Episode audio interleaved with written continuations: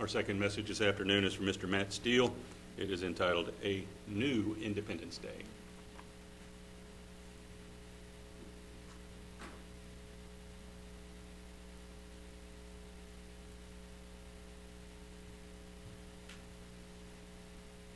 Well, this is an interesting prop, isn't it? Good afternoon, everyone. Let me try that again. Hi, Joseph. How's everybody doing? Beautiful Sabbath day. Getting ready to celebrate uh, the victory of the British, finally getting rid of the Americans. That's how it goes, right? I think. Isn't that right, Mark? Yes, so next Tuesday, the 4th of July, um, a day that, uh, well, you may be surprised to learn, is not celebrated in England. It, uh, I, I know. Uh, in fact, uh, all English calendars skip directly from the 3rd to the 5th. Uh, I don't know how we resolve that at the end of the year, but um, I'm sure it involves a lot of drinking. I was actually asked that question uh, many years ago, not long after I moved here. Do, do you celebrate 4th of July in England? No? Why do you think we would? Because what? For the most part. A few of us came over a little later, so. But what was really interesting, um, I mean, you may know this, but the 4th of July was not actually the date that Congress voted on and approved the Declaration of Independence. It was actually the 2nd of July. So tomorrow, we should be having all our celebrations. In fact, John Adams thought it was going to be the 2nd that would be the holiday, and he wrote that to Abigail in one of his letters, saying that this will be remembered throughout all generations He was off by a few days. It was, of course, on the 4th of July that the actual final document, it went through a few more revisions, and it went to the printers and was published on the 4th of July. So therein lies the, the history behind, behind that. But you know, it really was a master work. I don't know if you've read it recently, but it was a master work in the English language It has to be English in there somewhere. We've got to take credit for it some way. But it was also a master work of not just American principles, but Anglo American principles as well. And I, I, always express to different folks at work that like to uh, goad me every once in a while about my heritage. I will remind them that um, a lot of the principles began in England and then they became stalled they stopped. And that progress towards democracy and freedom and, and liberty for all classes of people needed a big reboot. And of course, it did get that reboot.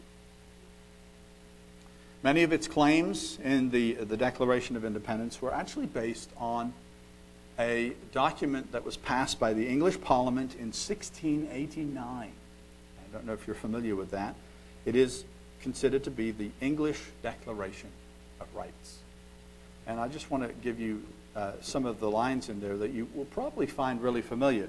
One of them was keeping a standing army in time of peace, unless it be with consent of Parliament, is against the law. No standing armies were allowed unless it was obviously a time of war, and they were for the protection of the nation. The election of members of Parliament ought to be free. Up to a certain point, it wasn't. They weren't free, and they slowly became broader and freer in those elections. Levying taxes without the grant of Parliament is illegal. Is illegal. The American version is what?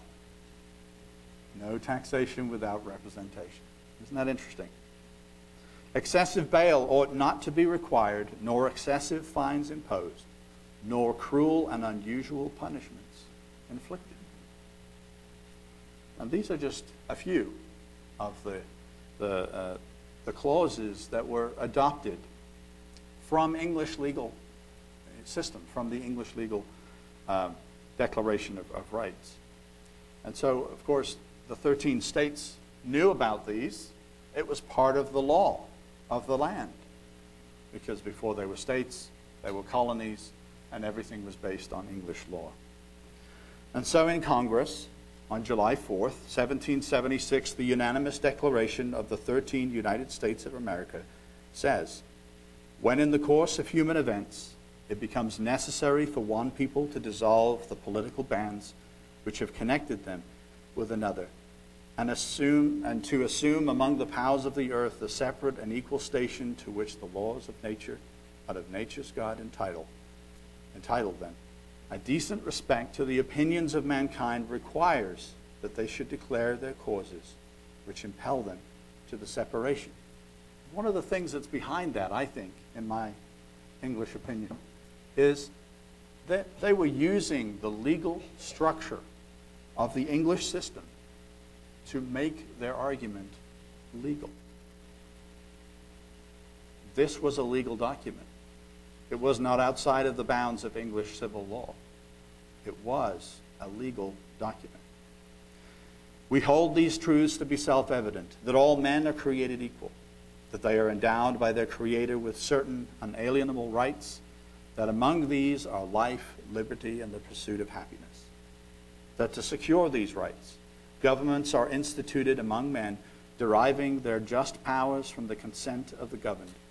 That whenever any form of government becomes destructive of these ends, it is the right of the people to alter or abolish it, and to institute new government, laying its foundation on such principles and organizing its powers in such form as to them shall seem most likely to affect their safety and happiness. Prudence indeed will dictate that governments long established should not be changed for light and transient causes, and accordingly, all experience has shown that mankind are more disposed to suffer while evils are sufferable than to right themselves by abolishing the forms to which they are accustomed. But when a long train of abuses and usurpations pursuing invariably the same object, evinces a design to reduce them under absolute despotism. It is their right, it is their duty to throw off such government and to provide new guards for their future security. Just amazing passage, fantastically written, beautiful document. And so, with the passing of this, this measure, everything was changed the world was changed. And there was a new certainty about what was going to happen. Because up until this point, the 13 colonies could have found a means by which to restore relations to England. And up until this point, England would have said there's some sort of reconciliation available. But once they voted for this, all separation was cut. There was no going back. Win or lose. They, they either had to win and become independent or be crushed by the British Empire. And so the war that they all dreaded continued. One side willing to accept war so that freedom and peace could be attained, and the other willing to make war rather than lose an empire. What would that have been like? To be in that room, to be one of those delegates, considering the awesomeness of what they were about to do and the tremendous risk that they were about to take. It was a war of independence. But in another way, it was a civil war. It was a civil war between brothers. And I suppose you could say it was the, the first American Civil War or the second English Civil War. Because there had been civil wars between brothers already in this long path towards freedom. It's very interesting. On one of her letters, Abigail Adams, when she arrived in London, she was joining John Adams many years uh, later.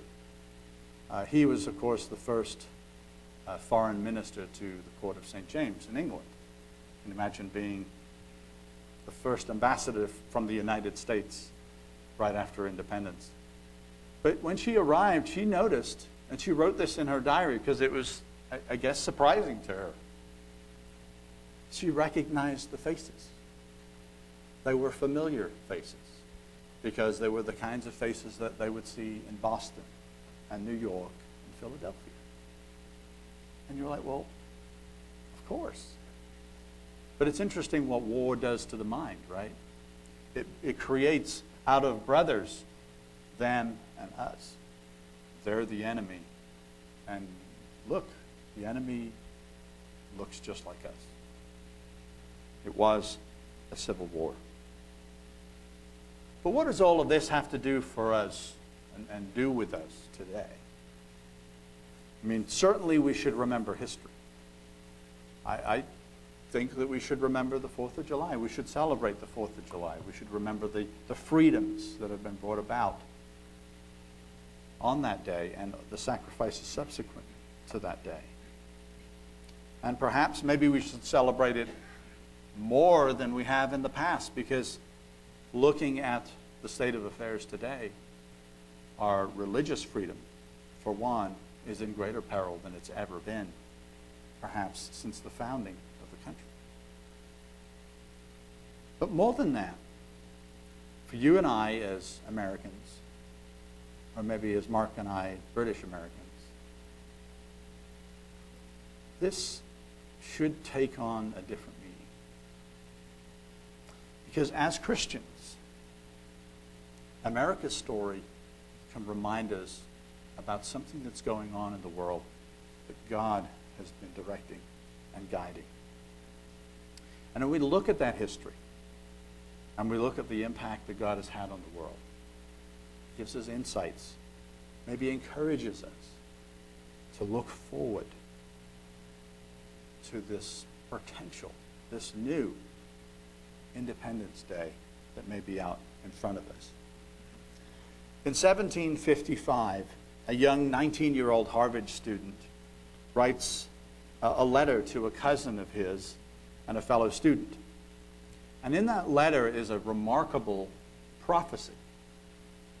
Now, this individual didn't claim to be a prophet, but he did write a prophecy. And a large part of it would come true in his own lifetime. He wrote, All that part of creation that lies within our observation is liable to change. Even mighty states and kingdoms are not exempted. If we look into history, we shall find some nations rising from contemptible beginnings and spreading their influence until the whole globe is subjected to their ways. And when they have reached the summit of grandeur, some minute and unsuspected cause commonly affects their ruin, and the empire of the world is transferred to some other place. Immortal Rome was at first but an insignificant village, inhabited only by a few abandoned ruffians. But by degrees it rose to a stupendous height and excelled in arms and arts above all the nations that preceded it. But the demolition of Carthage, one, uh, what one should think would have established it in supreme dom- dominion, by removing all danger, suffered it to sink into debauchery, and made it at length an easy prey to barbarians.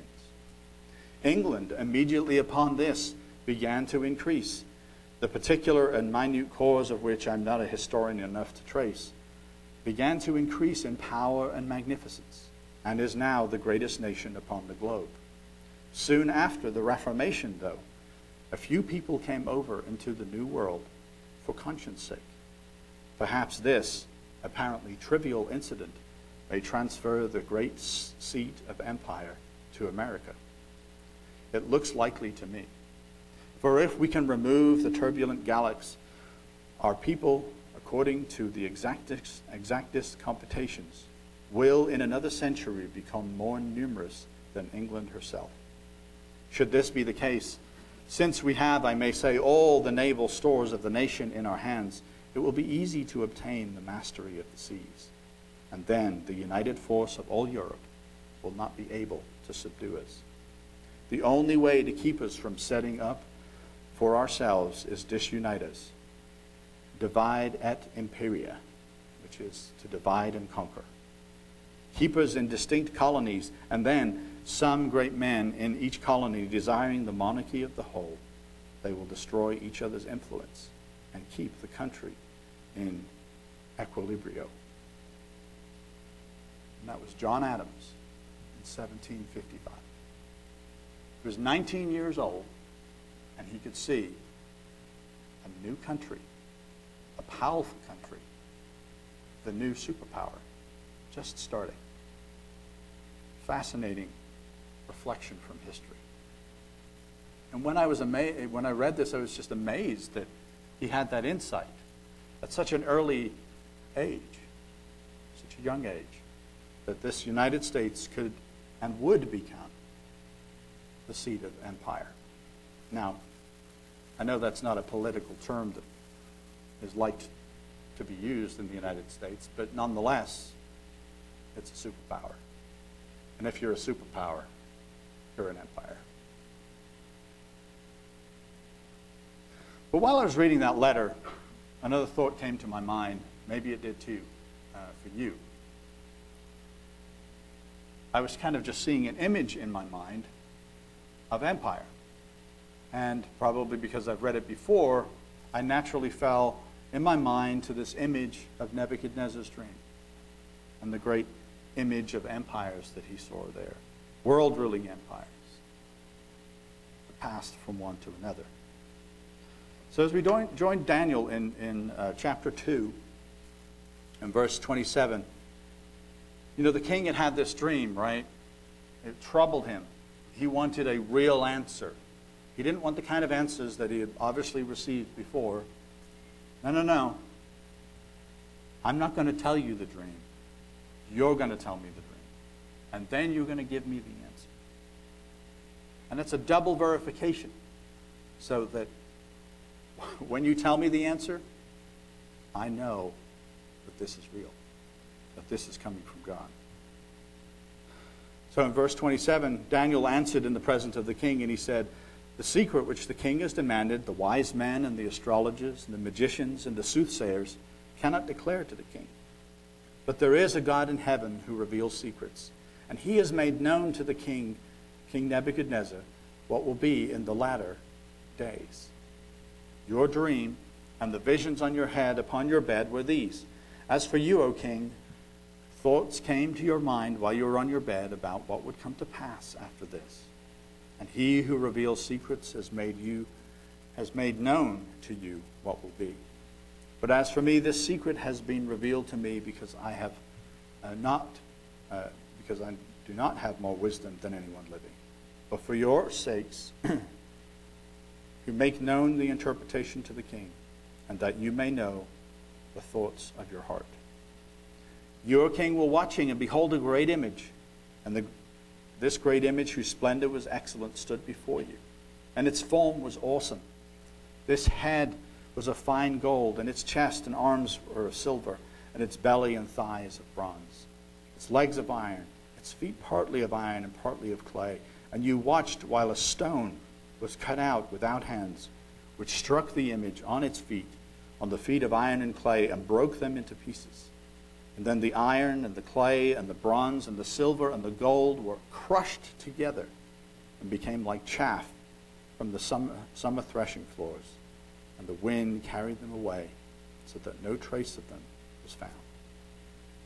And the stone that struck the image became a great mountain and filled the whole earth.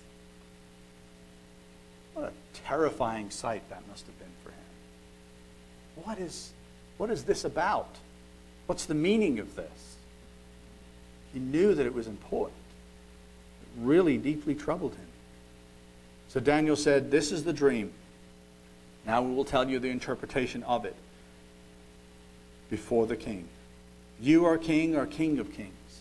For the God of heaven has given you a kingdom of power and strength and glory, and wherever the children of men dwell, or the beasts of the field and the birds of heaven, he has given them to your hand and has made you ruler over them all. You are the head of gold. And so from history, we see that, that Babylon was that head of gold. It was that great, powerful kingdom. It, it ruled the known world at the time. It had tremendous riches and power. It invaded countries. It moved people from one part of the world to the other. It did whatever it wanted to do. It was a powerful empire. And in a man's eye, we might laud that. I don't know if you've ever gone on the internet and looked at a, did a search, you know, Google, and the empires of the world. And there's, there's more than you would think. There's lots of empires, regional empires in different parts of the world. To be on that list, in the biblical terms, to be top of that list. Nobody else is going to be more powerful than you and have more splendor than you. You're the very top. And yet, where's that empire now? Where is it? It's not here. It's gone.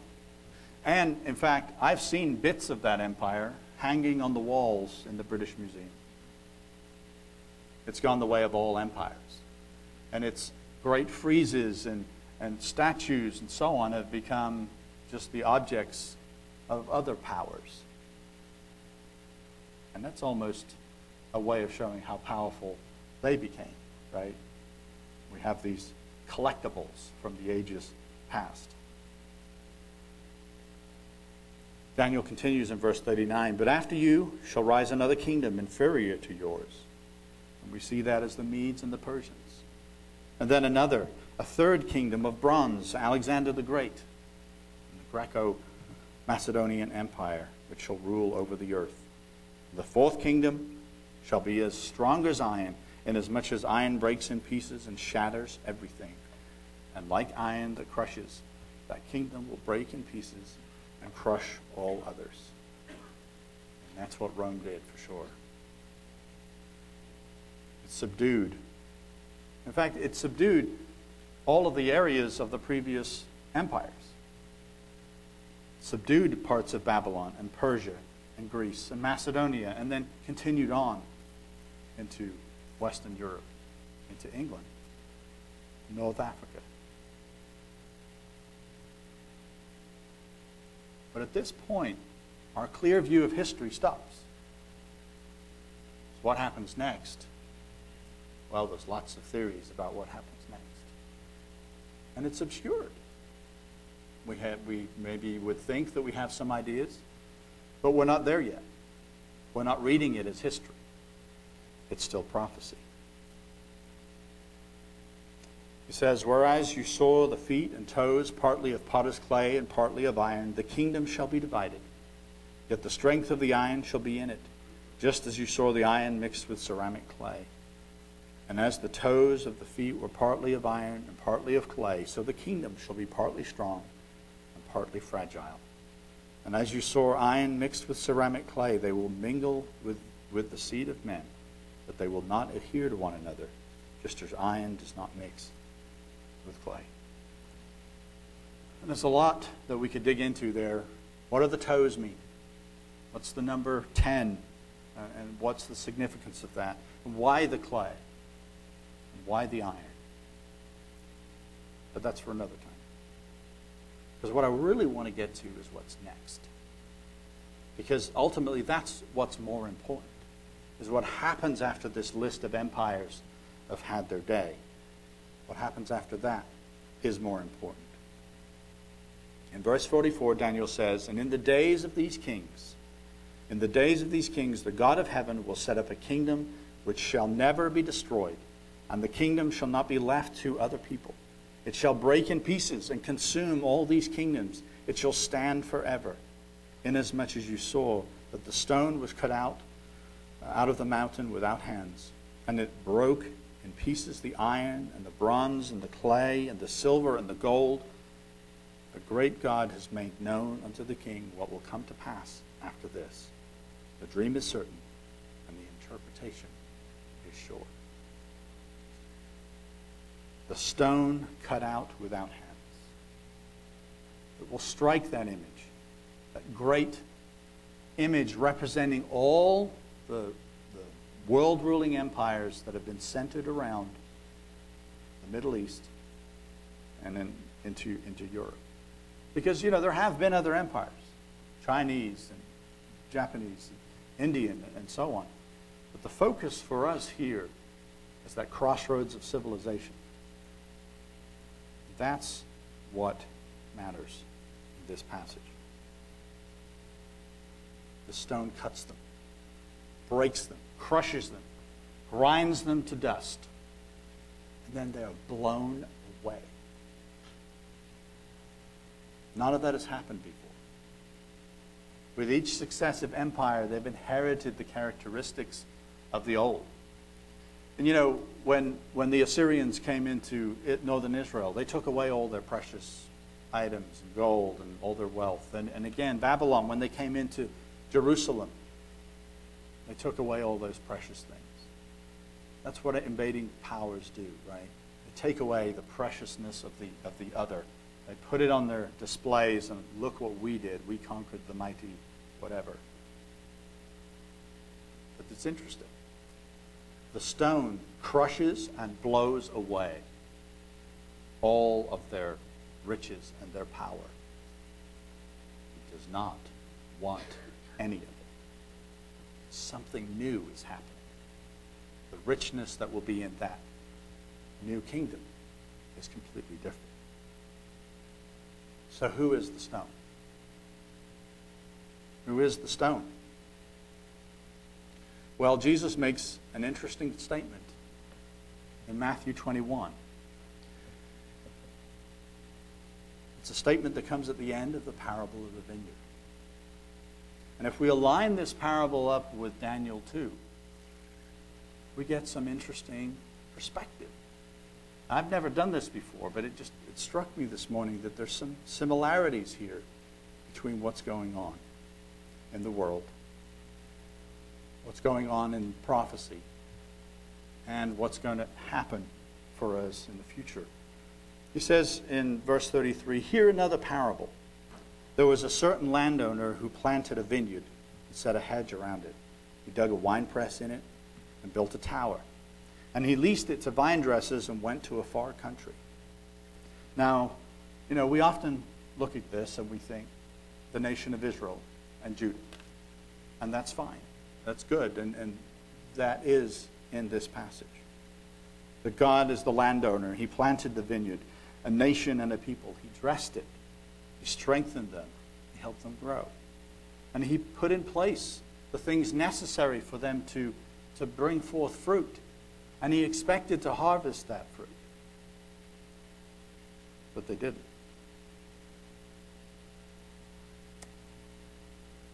And while that was true, God did make such a nation. And he did leave it in the hands of vine dressers to keep it. You know, in fact, some of those leaders were right in front of Jesus at that moment. And he was talking to them in this parable. And, and it's true at that micro level. But I also think there's a different layer here that we can look at a macro level. I think it's true in a broader picture if we consider the whole world the vineyard, the garden. This whole world is God's creation. He planted it, He made it, He set it where it is. He put the plants on it, the atmosphere around it. He created it. He filled it with life. And He put in place the means by which we could bring forth fruit.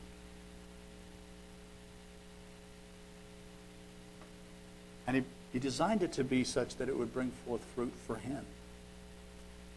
And then he placed this administration into the hands of men, which to our mind we might think, well, that was a mistake. But he did, nonetheless, put the administration of this world into the hands of man. He told us to dress it and keep it, help it bear fruit.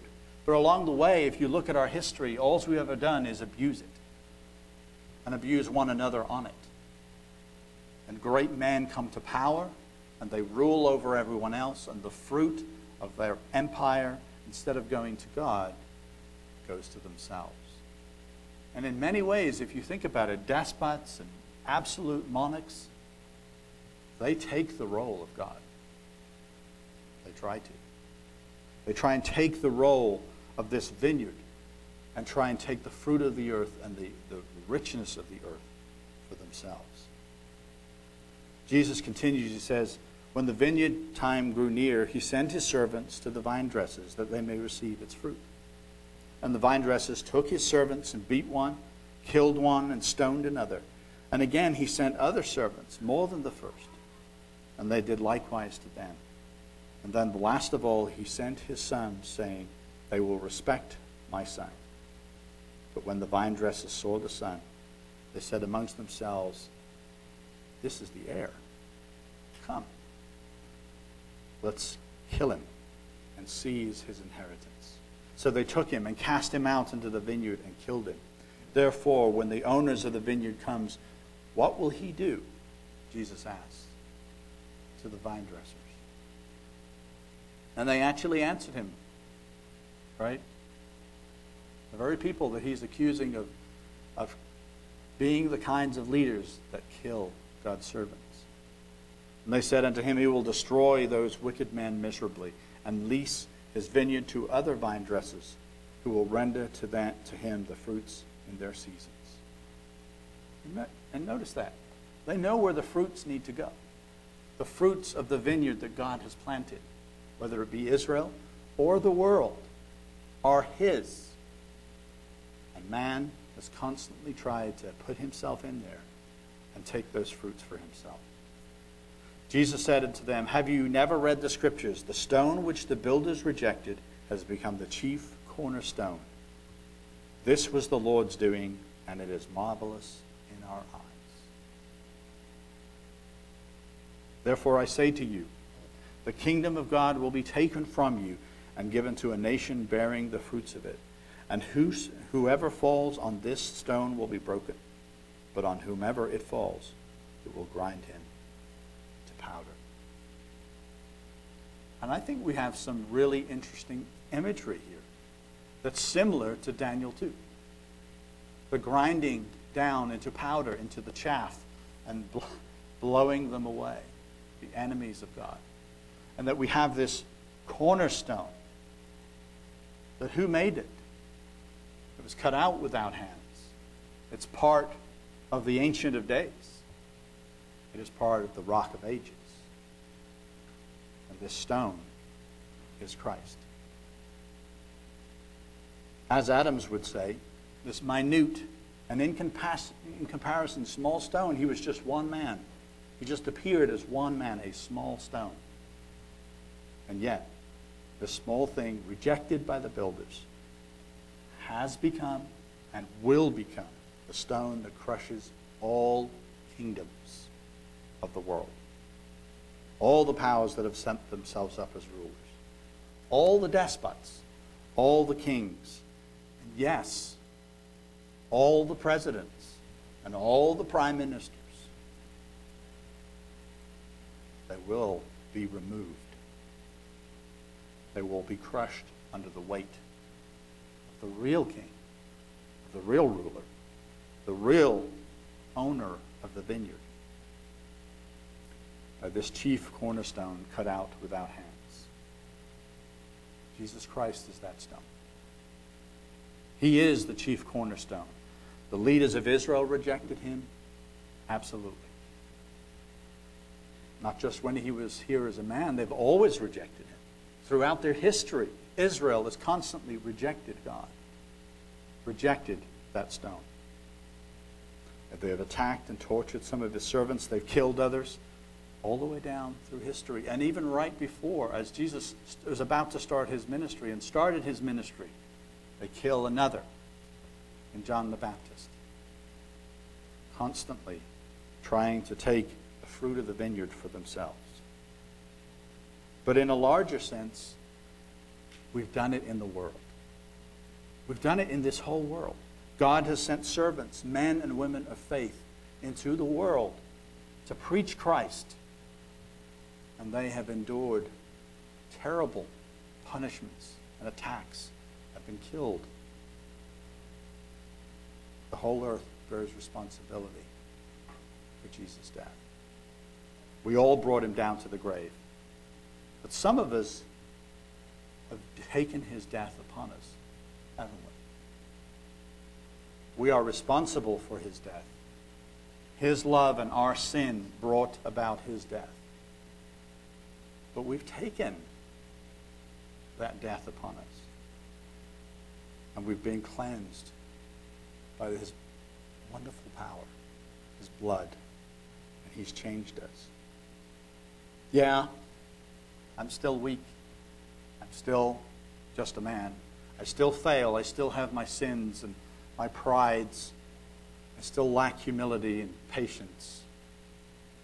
But he has began a work in each and every one of us and changed us. But rather than Jesus coming to us as a stone and falling on us, something else happened. We fell on him. Remember that passage? It says, And whosoever falls on this stone will be broken, which means to be broken into pieces. But on whomsoever it falls, it will grind him to powder. Now, it doesn't sound like either one's a good outcome, right? Either way, you're broken apart.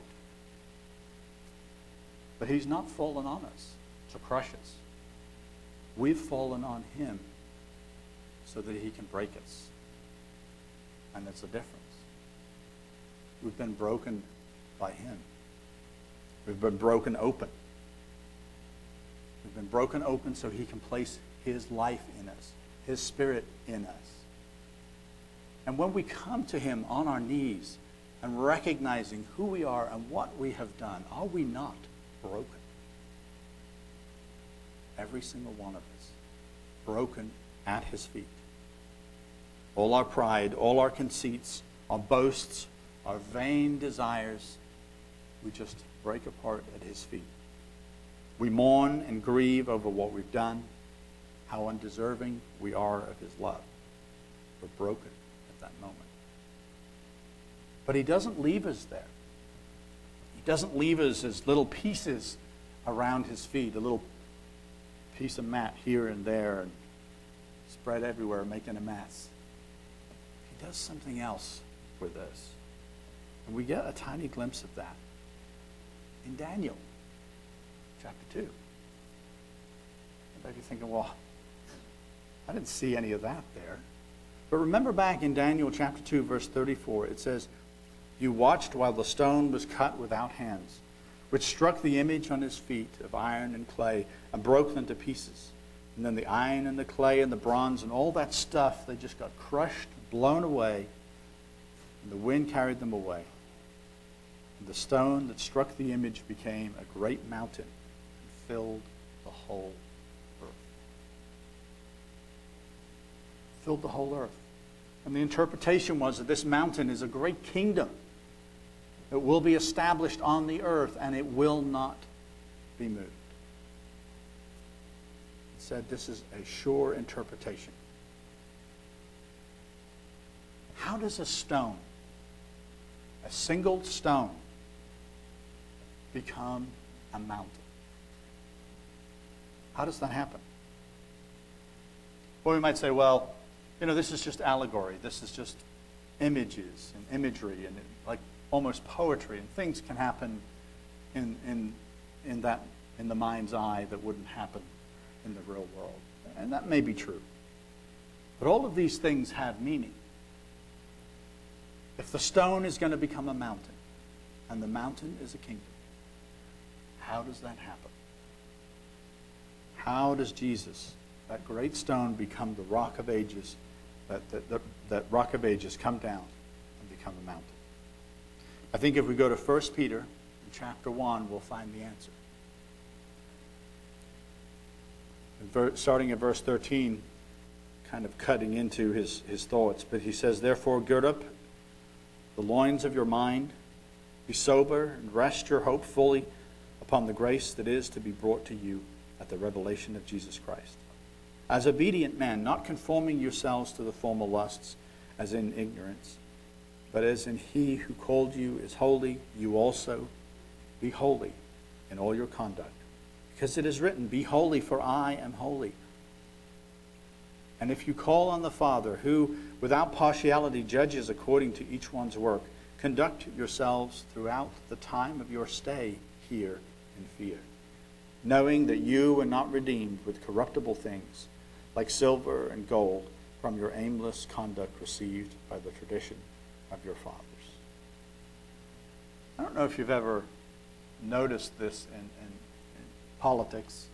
It tends to be when it comes up, and I see it. The, the religious conservatives, it's almost as though the, the history of our country and the founding fathers have taken on this level of religion or some tenets of religion. The founding fathers were no doubt brilliant men, but they were only men. Were not redeemed by the traditions of our fathers. And we should be careful to, to confuse the two. Were there Christian principles embedded and baked into the founding of the United States? Absolutely. Absolutely. But that doesn't make the reverse true. Even the great Declaration of Independence, the Constitution, the Bill of Rights, all of this must pale and fade into insignificant, into insignificance in Christ Jesus. Even these great documents have, as we've seen in our own time, we have seen these documents corrupted by men. These things can be corrupted. We should not base our life on these things, but instead on things that cannot be corrupted. We're not redeemed by corruptible things, but with the precious blood of Christ, as of the Lamb without blemish and without spot. He indeed was foreordained before the foundation of the world, but was manifest in these last times for you, who through him believe in God, who raised him from the dead and gave him glory, so that your faith and hope are in God. Since you have purified your souls in obeying the truth through the spirit and sincere love of the brethren, love one another fervently with a pure heart, having been born again, not of corruptible seed, but incorruptible, through the word of God which lives and abides forever. Because all flesh is grass and all the glory of man is as the flower of the grass. The grass withers, and the flower falls away, but the word of the Lord endures forever. How long has this word existed for? Forever. We have it in the written form, but the word became flesh and flesh, and, and that flesh, that man dwelt amongst us, right? The Word has been here forever, throughout all generations, throughout all empires of man. All our glorious empires, the Babylons and the, the Babylonians, the Greeks, the Romans, where are they now? Every civilization passes away and is faded like grass. And even this American empire will one day pass into history. All flesh is like grass, and all that we make is like grass. Continuing on, he says, Now this is the word which by the gospel was preached to you. Going into chapter 2, he says, Therefore, laying aside all malice, all deceit, hypocrisy, and envy, and all evil speaking, as newborn babes, desire the pure milk of the word that you may grow thereby, if indeed you have tasted that the Lord is gracious. Look to him. Look to him for our sustenance, not to the creations of men, not to empires, not to kings and rulers. And now, here comes the answer that we've been asking. How does this stone cut out without hands, destroy these empires, and then how does it become the great mountain that fills the whole earth? He says, coming to him, to Jesus, as to a living stone. He is that living stone, rejected indeed by men, but chosen by God and precious. You also, as living stones, be built up into a spiritual house, a holy priesthood to offer spiritual sacrifices acceptable to God through Christ Jesus. Therefore, it is also contained in Scripture Behold, I lay in Zion the chief cornerstone, elect and precious, and he who believes on him will by no means be put to shame. Therefore, to you who believe, he is precious.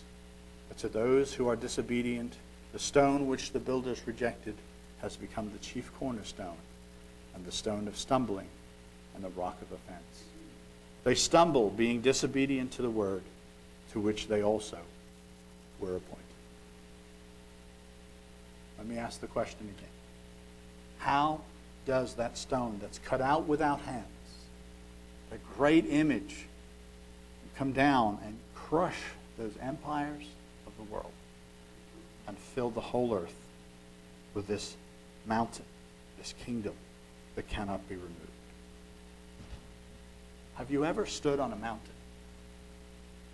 Has anybody ever stood on a mountain? Not many of you have stood on mountains. Oh, there you go. So depending on how high you, you go up, you obviously you get more perspective the higher you go. When you look around at that mountain, is it one solid piece? Mountains are made up of all kinds of pieces of rock. Small pebbles, a little bit bigger rocks, and there's boulders. Different pieces come together. Now, for sure, there's, there's some big tectonic plates under there, isn't there? There's this huge granite shelf that just forced its way up on the Earth's crust. But mountains are made up of more than just one piece. You have that main part of the mountain that's underneath, that cornerstone, solid, immovable, upon which we are placed as lively stones in the kingdom of God. This is how that single stone becomes that huge mountain that fills the earth. He begins a work. He begins a process. He will remove all of the obstacles, all the kingdoms, all the authorities will be removed. Every government will bow down. And then he will build his kingdom. And it will rule the whole world. Jesus takes our broken pieces, the pieces that we've been broken on, on him, and he shapes them into something new, into these lively stones. He makes us like him, and with us, he's going to fill the whole earth. Peter continues, But you are a chosen generation, a royal priesthood, a holy nation, his own special people, that you may proclaim the praises of him who called you out of darkness into his marvelous light. You were once not a people, but now the people of God, who had not obtained mercy, but now obtained, obtained mercy. You know, we were once not a people you and I didn't have a bond together once. But in Christ, we are a people. We have his same spiritual life force flowing through us. This 4th of July, as well as celebrating our own individual freedom that we have in this country and still do have in this country, I would ask you also to remember how much like we, how much like the revolutionaries of 1776 we are. You are. We, like them, are looking for a new Independence Day. When those kingdoms of man will be removed, and we will finally see the establishment of the kingdom of God on this earth. And we'll be seeing it established because we'll be part of it, just like those revolutionaries.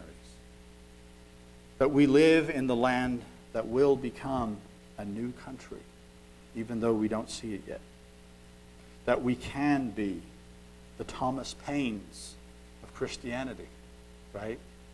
That we can share biblical common sense with a world that has lost its mind. That we can be a John Adams and a Thomas Jefferson of our age, declaring that all men are created equal and are endowed by their Creator through Christ Jesus with citizenship of a kingdom that will not be removed. Hope everybody has a safe 4th of July.